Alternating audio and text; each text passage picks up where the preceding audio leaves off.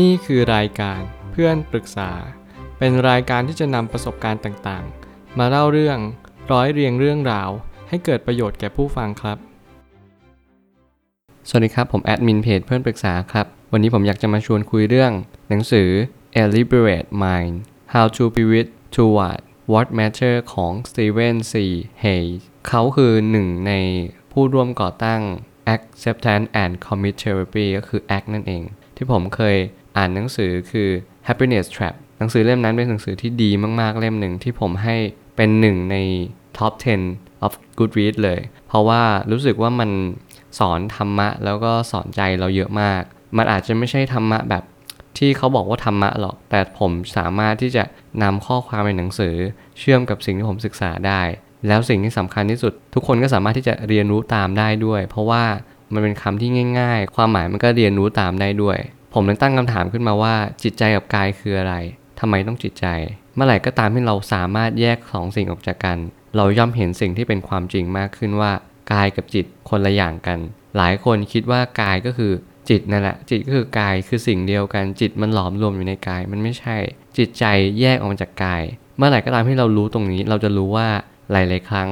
เราไม่จำเป็นต้องไปตามสิ่งที่การกระทำเราต้องการก็ได้อย่างเช่นกายมันต้องการที่จะไปทางนี้จิตใจไม่ต้องไปตามก็ได้แต่จิตใจจะต้องควบคุมกายให้ได้นี่คือสิ่งที่สำคัญเมื่อเราปลดปล่อยจิตใจออกมาอย่างแท้จริงเราจะพบคำตอบของชีวิตสิ่งที่สำคัญที่สุดเลยก็คือเราพยายามหาตัวจิตใจให้เจอก่อนไม่อย่างนั้นเราจะไม่สามารถที่จะรู้วิธีปลดปล่อยจิตใจได้หลายคน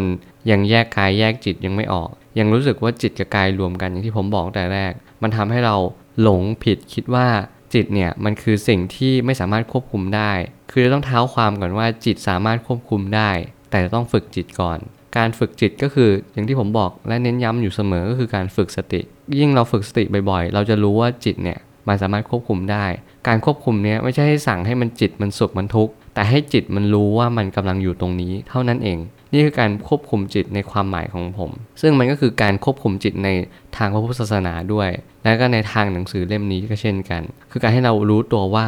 เรากำลังเจอสิ่งนี้นะสิ่งนี้กำลังปรากฏขึ้นกับเราเผชิญกับเราไม่จำเป็นต้องไปดูสิ่งอื่นดูตรงนี้รู้ตรงนี้อย่าเหมารวมการรวมกันของความคิดและความจริงนั้นคือสิ่งที่ลวงเราแยกออกให้ละเอียดเลยว่าเราจะต้องแยกออกจากความคิดและความจริงออกจากกันอย่าเหมารวมเด็ดขาดนี่คือสิ่งที่อันตรายที่สุดหลายครั้งที่เราทุกข์มากเพราะเราเอาความคิดกับความจริงมารวมกันเรามักจะคิดสิ่งต่างๆอย่างเช่นเฮ้ยเราไม่ชอบสิ่งนี้เลยนะสิ่งนี้เจอกับเราทุกข์แน่เลยเนี่ยเราคิดไปก่อนแต่ความจริงคือสิ่งนั้นเกิดขึ้นตั้งอยู่ดับไปมันหมดไปตั้งนานแล้วหลายครั้งเรายึดติดกับอดีตคำนึงถึงอนาคตแต่เราขาดการอยู่ปัจจุบันอย่างแท้จริงผมจะเน้นย้ำอยู่เสมอว่าอย่าพยายามอยู่กับอดีตและอนาคตจนมากเกินไปมันทำให้เราขาดวันนี้ปัจจุบันนี้มันทำให้เราไม่สามารถที่จะเชื่อมโยงกับปัจจุบันได้อย่างแท้จริงหลายครั้งที่เราโดนลวงเนี่ยบ่อยครั้งมากๆบางคนโดนลวงจนถึงขั้นไม่อยากอยู่บนโลกใบนี้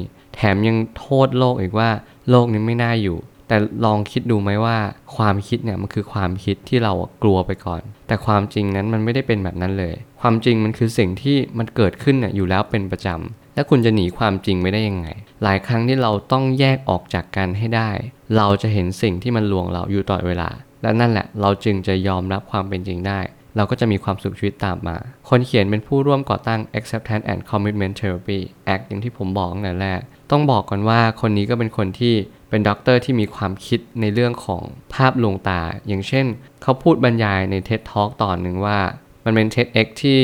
มาร่วมกับ TED Talk ซึ่งผมคิดว่าไอ้วิดีโอนั้นน่ะมันสอนเราว่าให้เราเรียนรู้ที่จะแยกความรู้สึกกับความคิดออกจากกันมันก็คือคล้ายๆความจริงกับความคิดนั่นแหละเราจะต้องแยกออกจากกันว่านี่คือความคิดนะความคิดจะต้องไปทางนี้ทางนั้นแต่ถ้าเกิดสมมุติว่าเรามีความรู้สึกว่ามันไม่ใช่เราไม่เป็นต้องไปตามทางความคิดก็ได้หมายความว่าหลายครั้งที่เรารู้สึกว่าเรากำลังเศร้าชีวิตเรามันแย่ชีวิตเรามันไม่ดีเลยชีวิตเรามีแต่อะไรล้มเหลวเมื่อไหร่ก็ตามที่เรามีความคิดแบบนี้อย่าไปทำตามมันเพราะความคิดมันกำลังหลอกเราความคิดมันกำลังจมอยู่กับตรงนั้นมันไม่สามารถที่ทำให้เราได้เห็นอะไรได้เลยแต่เมื่อไหร่ก็ตามที่เรารู้ความจริงแล้วเราตามความรู้สึกทันเราย่อมเห็นประโยชน์ว่า